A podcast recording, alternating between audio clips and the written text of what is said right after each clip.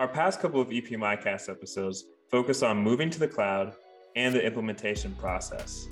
So, following that trajectory, today's episode focuses on EPMI's cloud maturity model.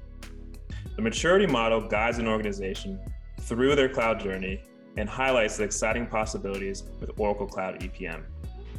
I'm Alex Cadet, Marketing Manager at EPMI.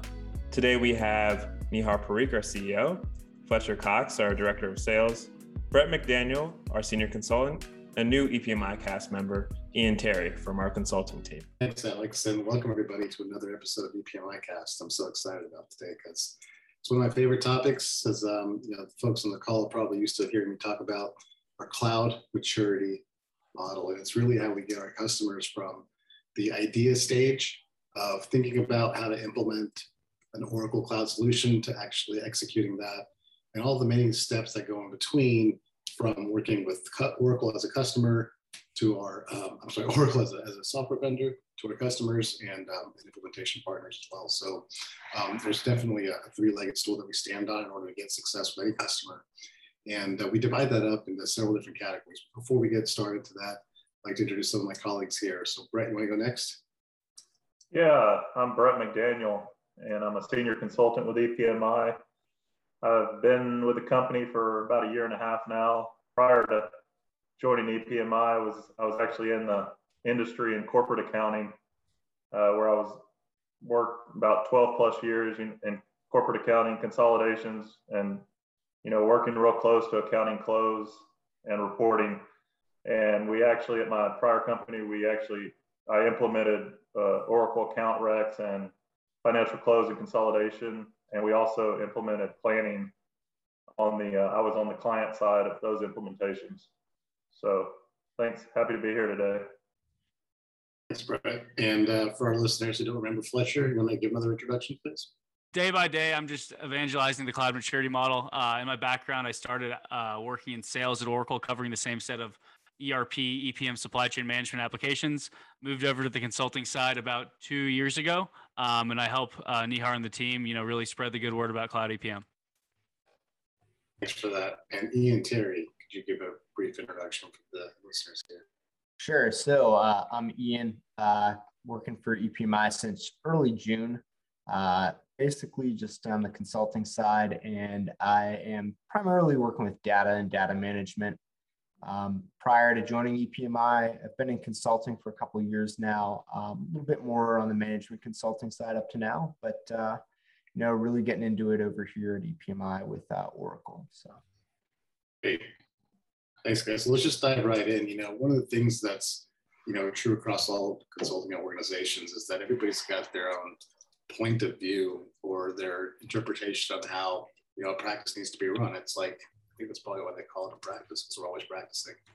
But there's, um, you know, over the last, I would say, you know, 50 or so implementations in the cloud, there's been some common themes that we've noticed across all of our customers. And, you know, every customer starts off at a different point of maturity.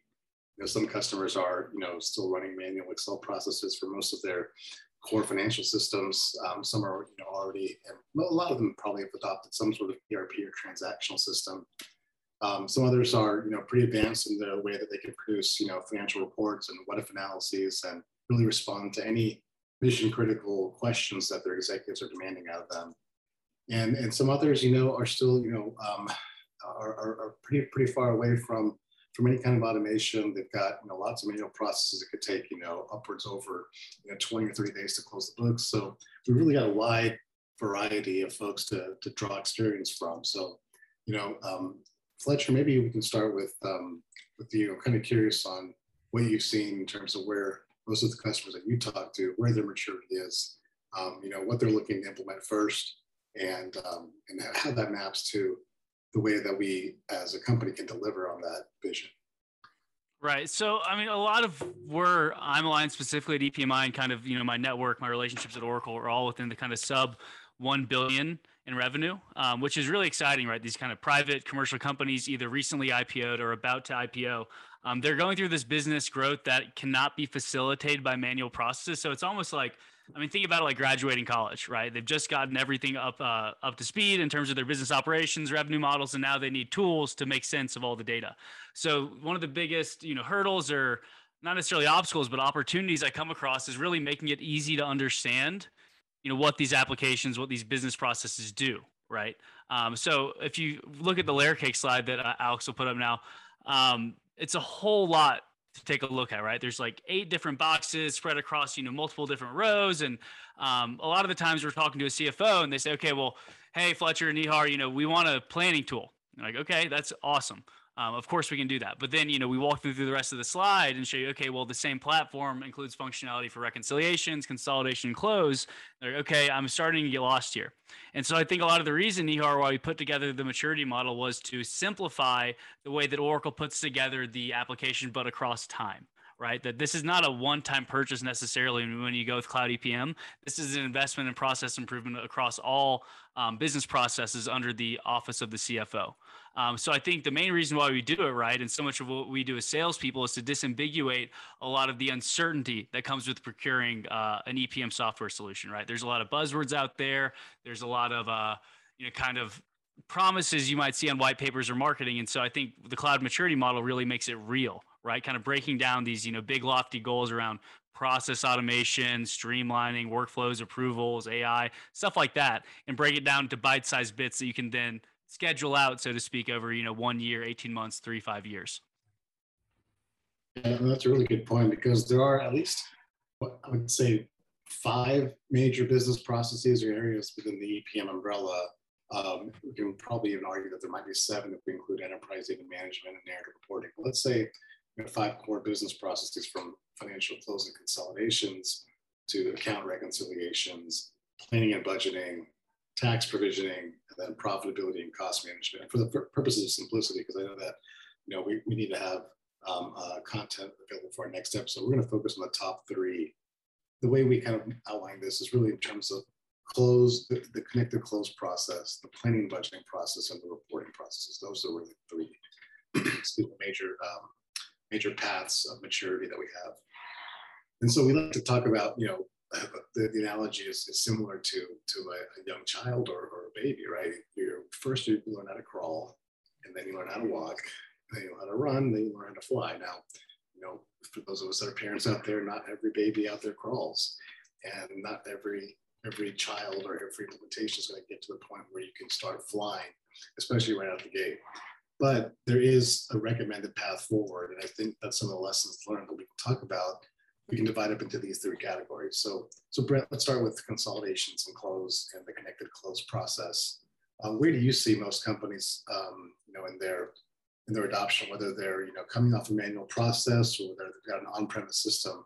What is what are some of the first business processes? Is it close and consolidations? Is it the close task manager? Is it account recs? And is it the transaction matching or more the balance rec, uh, or balance sheet compliance?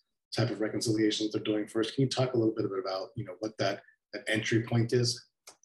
Yeah, I would say, you know, it's more of the, on the financial closing consolidation, uh, as well as the task manager, you know, the task manager, you might as well go in and implement it as you're doing the financial close because the task manager is a little, you know, less, you know, effort to implement. But as far as financial close and consolidation, you know, you got to have your numbers consolidated to before you do anything, because I mean, it's part of your compliance process, you got to have numbers to report or to, you got to have numbers to reconcile. So you really have to have your, you know, your financial consolidation and close intact before you do anything. So, you know, going back to when I was at in the industry and we implemented financial closing consolidation, you know, before that we were, we had a S based type uh, tool, but really most of the processes were done manually. And I was actually the one doing all the processes as far as we had a lot of intercompany transactions. So a lot of the, you know, we, we had a lot of sales to uh, intercompany. So a lot of those were, I was having to do all those manually within Excel.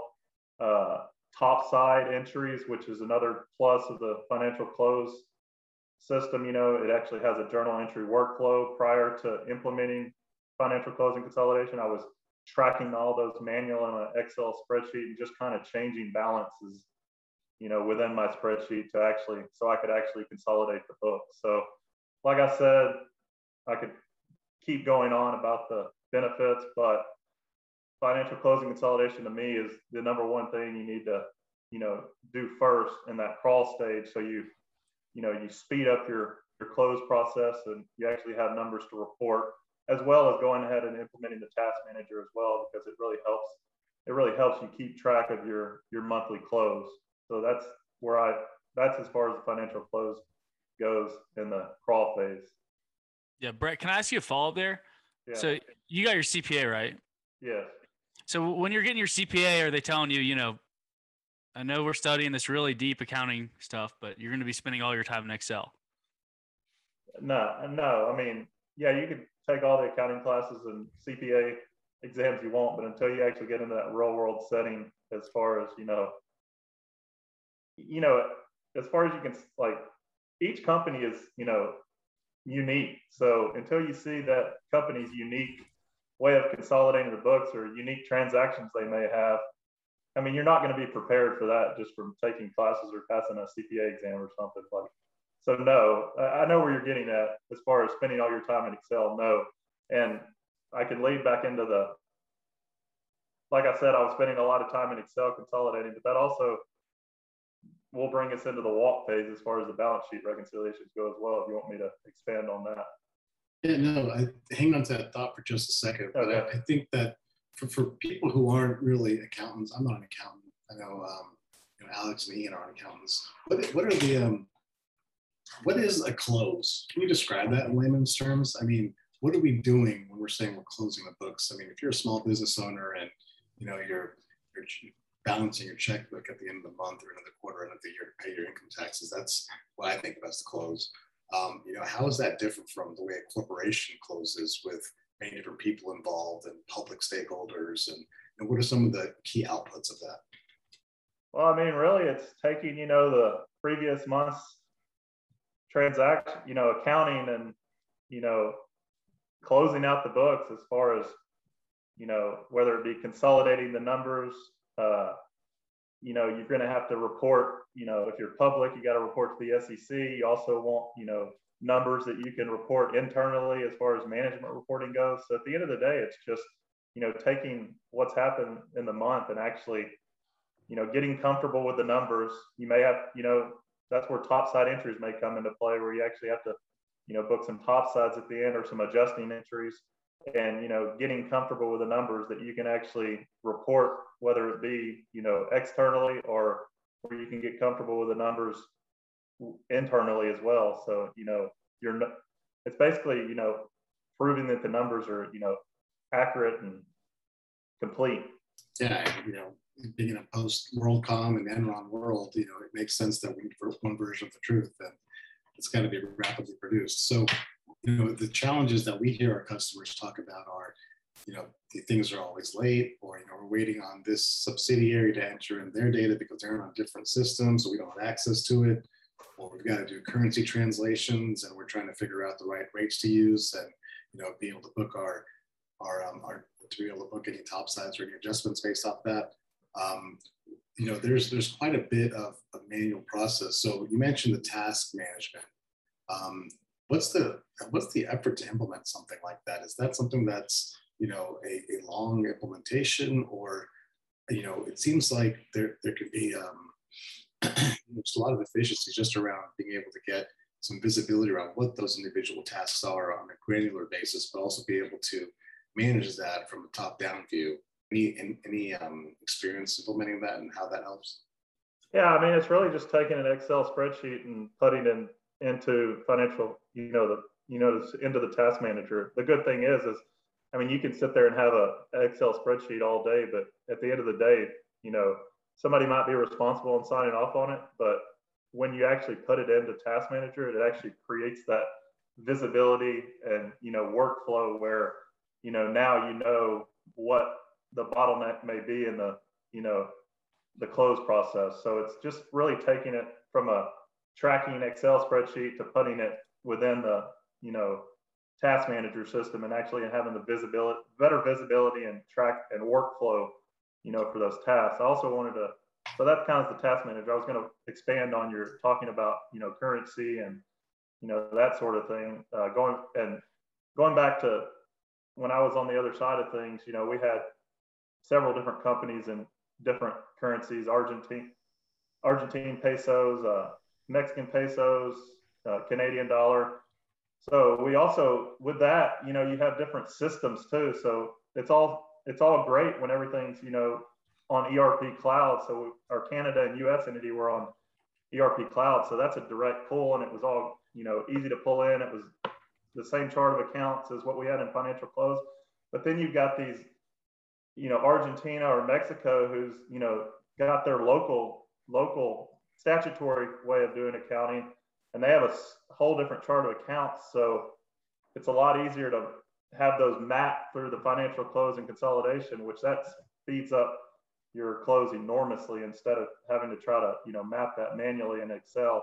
Also, all your currency you know is done done through financial close and consolidation, and your you know OCI is calculated. It, it just automates it automates that part of the process tremendously. Uh, even from uh, you know previously when we were doing implementations on premises, there was no no real consideration around tax. Now we've got a purpose-built tax engine to handle everything below the line, you know, which really kind of I think rounds out the entire close process. Because at the end of the day, tax is always waiting on, you know, the consolidations group to produce those final results before they can calculate their provision and move on to that final piece of it. So uh, I think it, makes a lot of sense to, to start with that task management, you know, to get that visibility into where everybody is in the close process have some real roles and responsibilities. And then, you know, you can figure out which portions of those tasks can be things that are either, you know, delegated or automated or, um, or need to stay manual, right? You can't automate everything all the time, but you probably get, you know, a good portion of those tasks so that you're able to maximize any kind of efficiency around what can be um, a repeatable process versus what is not a repeatable process. And the fact that we have to do these things monthly, quarterly, and yearly, you know, a lot of those things can be repeated uh, or can be a repeatable, automatable process. Um, you know. Yeah, another thing. Sorry to expand on your task no, manager. You know, task manager. There. I mean, most activities. You know, they're not going to be monthly. You may have monthly activities, quarterly activities. Uh, you know, quarterly you're going to file the 10Q. That's not a monthly activity. Uh, annually you're going to file the 10K. So instead of having to you know, try to track that manually in a spreadsheet, you can actually set up different schedules within the task manager, you know, monthly task schedule, quarterly, uh, annual, a semi-annual, if you have semi-annual, you know, tasks. So that also is another benefit of having, you know, the task manager. You, you know, you brought up like a lot of these different, you know, manual Excel workbooks that you're having to manage. You know, I know Ian, you've had a lot of experience recently with data integration Absolutely. and bringing together different systems. You know, like make you can make your probably my refrigerator talk to its to the microwave. But um, you know, we, we really need to have um, you know, um, I'd like a little bit more insight around, you know, what are customers doing before and and how is the, the automation around data integration helping that process? You know, are they just you know requesting calling somebody up and getting a file? Is it you know, um, are, are, there, are there API calls involved where these things are getting automated and you're just augmenting that? where, where are customers when you start with them and, and where do they end up? Yeah, a lot of times what we end up seeing when we start with the customer is that you know they're keeping a variety of different source systems. Um, you know, a given customer client could have uh, several different information repositories, and a lot of times it is just manual extracts that they're getting these data files from. Uh, obviously, you know, what we like to do is go ahead and streamline that into, uh, you know, one system and bring that in with some sort of automation, uh, you know, some sort of scripting component so that we can pull those files and then bring them right in. Okay. So um, are you having to leverage any third-party tools or are you able to do that within the Oracle? Generally would use EPM Automate um, to be able to pull queries in and uh, get that information there. Sure. And so, you know, if if we've got a customer with you know these manual database pools, um, are they are they pulling them out to a flat file? Is it a, is it um, you know, pulling directly into EPM? How does the data get from one system to the other? I mean, typically what we're seeing is that customers are pulling flat files in. We can do a query based approach. That's definitely an option. But what I am seeing a lot is uh, customers using flat files. Okay, so and you know I think that's pretty common. What we've seen in, in, across the board is, you know, customers will crawl leveraging flat files, and then you know maybe as the next step in their maturity, they'll graduate to something more of like an automated SQL pull. They maybe put some scheduling around that so that they can um, you know have a predictable um, data load either a daily or multi, multiple times a day basis. Um, it is also nice to be able to run that ad hoc with a button that you can push um, in case there's a, a one-off load that's needed. I know during the close process, uh, some of our companies, some of our customers rather, will load multiple times a day um, to get the latest set of books in there, especially for the latest period that they're trying to close. It seems like uh, you know we have a lot of different options there. Um, you know, but I, I, know that we always like to recommend. You know, we start with flat files, understand the process. You know, uh, understand the tool, learn the tool, and make sure that we understand that from a an organization's maturity perspective, and then sort of automating those things that we now find to be predictable. So um, there's there's definitely um, a, a, somewhat of a method to the madness, but um, there's also um, different different considerations to make in terms of where a customer is today and what kind of support they have internally for you know getting those uh, sources and extracts. Yeah, definitely. Um, you know, if we could get an integration agent going to get those files over um, just in a more streamlined, automated way. I mean, I think that's something that uh, you know a lot of our customers should strive for. Yeah. And so, so some customers, you know, that I talk to will, will say, you know, we need planning and consolidation and reconciliations all as a part of phase one. You know, other customers will say, well, you know, we're really like Brett, you know, we're really focused on just consolidations and closes the first phase.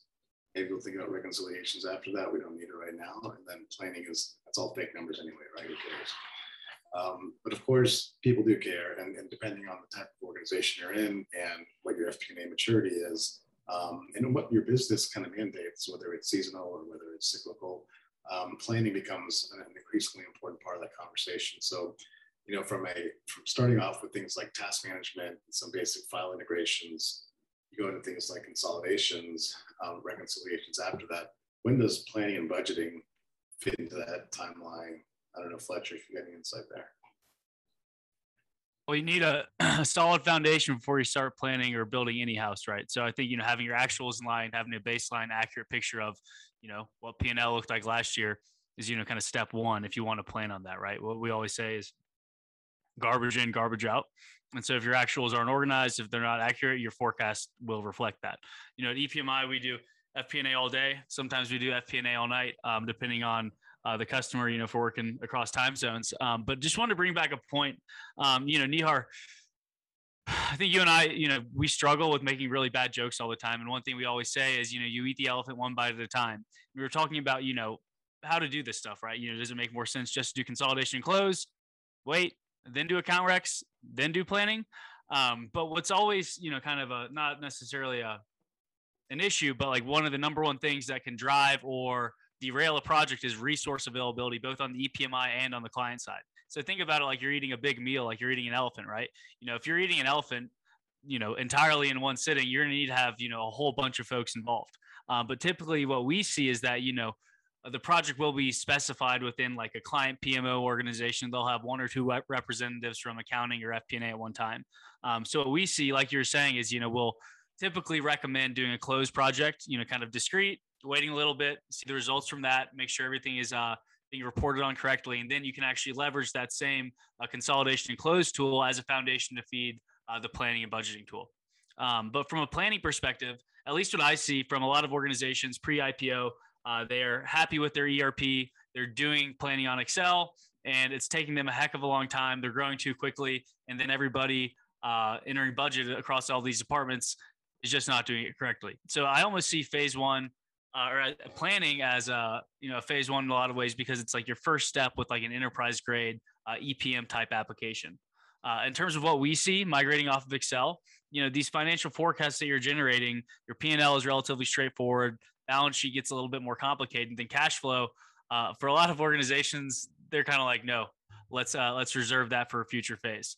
Um, so we see, you know, uh, a company on a like a NetSuite type ERP or an Oracle ERP, they'll approach us and say, okay, for phase one, we want to do income statement planning, balance sheet planning, and then some degree of either headcount planning at like a cost center line item level, or maybe more detailed if they have a you know an integration built out or a process defined from an HR tool. Uh, that's another area we're going to see a lot more uh, accuracy, right? So for a lot of organizations, you know, as we know, we're in professional services. Your employees are going to be like 60 to 80 percent of your cost. So the more accurately you can capture that, the more accurate your plan is going to be. Um, and a lot of what we really work with and you know the first three or four weeks of a project are typically dedicated to defining requirements. You know a lot of times you know project can be stalled or accelerated if the client can just help us understand what they're trying to accomplish. So prior to any project you know our favorite customers are those who have well defined excel processes that we can then migrate to the cloud to get from a, a crawl to a walk phase let's say. Yeah i think it's it's always interesting to see the level of def- definition around those processes once we actually get on site. Because before we do that, you know, it's all kind of the same conversation we're having with customers where, you know, we're making our best guess at an estimate on what it's going to take to deliver, and they're doing the same thing, right? And then once we actually uncover, you know, some of the details, that's when we really figure out. It's like remodeling a house or building a new house, and you find some some rats on the wall and it kind of changes that thing, right? So, well, um, uh, it's like the expression there, right? It's like you know, man makes a plan and God laughs. You know, with plans, they always change and that can be reflected right in the project scope. Whereas, you know, on Brett's side of the house, consolidation close, account recs, these are pretty well defined parameters with really measurable results. But planning, you can always take a different turn, let's just say. Yeah. Account recs and financial close is more, well, financial close is pretty black and white. Account recs, you know, you can have some, it's black and white, but there's, you know, customizations. You can, a lot more customizations where you can kind of but yeah, like I said, planning is more gray. It's not really as black and white as you know the the compliance part of the close. Yeah, one of the other things that you touched on, I want to hit on is the cash flow piece. I mean, you know, it's definitely nice to be able to predict when cash is going to be coming in and out the door. Um, usually, that's just one thing that most organizations can't predict because they're relying on people to make those payments, and they're relying on you know vendors and, and other other people that are that are associated with that process to make meet their obligations. So, um, you know, usually every company that we talk to, um, you know, has a has a unique manual process when it comes to cash flow, and to be able to automate some of that, I think is a nice to have, but just seems to never quite get to 100 percent, um, just because of you know changing factors like you know uh, prime interest rates, you know, when to use a a, um, a credit line versus when they use capital that you've already got. Um, and there's there's a whole lot of variables I think that go into the decision making processes where there's never kind of uh, one size fits all. But definitely, I agree. Starting with P and L and balance sheet, you know, to get those core financials tied up, and then you know, learning about how cash operates and, and where to make those adjustments you, know, you, you can get probably 90, 95% of the way there, but there's always going to be a little bit of manual effort in some of these things. When it comes to account reconciliations, though, um, kind of backtrack, you mentioned that there's a little bit more, or I think you're hinting at there might be a little more art than science there, Brett.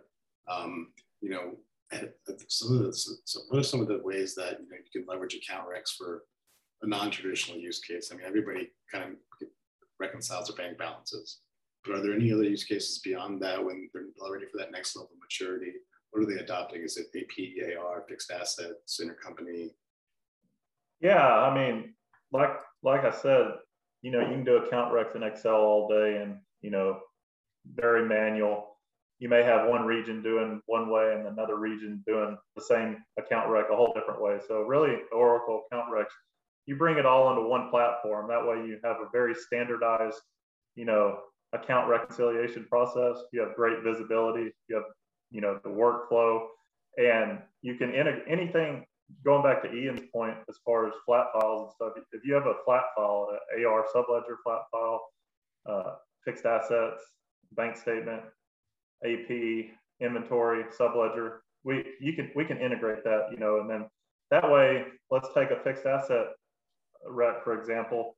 It's it'd be called it's called a balance comparison rec within account recs. If you're, you know, GL balance is $50,000 and your subledger that you integrated is $50,000, you can go ahead and put a rule on that where it'll auto reconcile where if your GL matches the subledger, you know, there's really no, that's what you want. At the end of the day, that's what it should do. And you can, you can auto reconcile that. Therefore, you know, the old manual process where the accountant had to go out and pull the subledger, pull the GL balance, you know, reconcile, make sure they tie, you've eliminated that part. Also to expand, there's, you know, the client I'm on now, we've built lots of different custom roles around, you know, workflow, you know, if it, if it has an adjustment to the rec. It, it, requires an action plan if it's over this amount. So, I mean, you can take account recs out of the box and, you know, go with it, but there's, you can almost customize pretty much anything you want as far as attribute, adding attributes to recs. And you can really design it exactly the way you want. But a lot of that, going back to Fletcher's point, is goes comes into you know client client involvement and how they can basically, you know, write the account recs tools how they want, you know, and customize it the way they want. Absolutely. Um, I know that, um, you know, we talked a lot about the close and recs and planning today. Um, wanted to just touch on reporting for a second. Um, you know, after we've got some of the typical statutory type of reporting out for compliance reasons, you know, what are some of the the cool, nice to have features um, that we can experience. And maybe it's not even a later phase. I know that, you know, I've seen a lot of dashboard usage and infolets lately in the cloud where we can get some uh, some cool visualizations um, without a whole lot of effort. Uh, what have you seen your customers use? And this is really open for anybody. Yeah, I, mean, oh, sorry, go, go for it. Go for uh, it. Well, I was just going to say, obviously, like you, like we said, you need numbers to report on. So once you have those you know accurate numbers you're comfortable with, you can really design the financial the the, the financial reporting any way you want, you know, and suit whatever management you know is looking for. You may have regional reporting, you may have you know different business unit reporting, product line reporting. You can kind of design uh, reporting exactly how you know the client wants to look at things. I, I would say that's more in the yeah you're getting more in the I guess uh, walk phase, walk run phase there. But yeah, you kind of like I said, just like I was, it's kind of the common theme with account.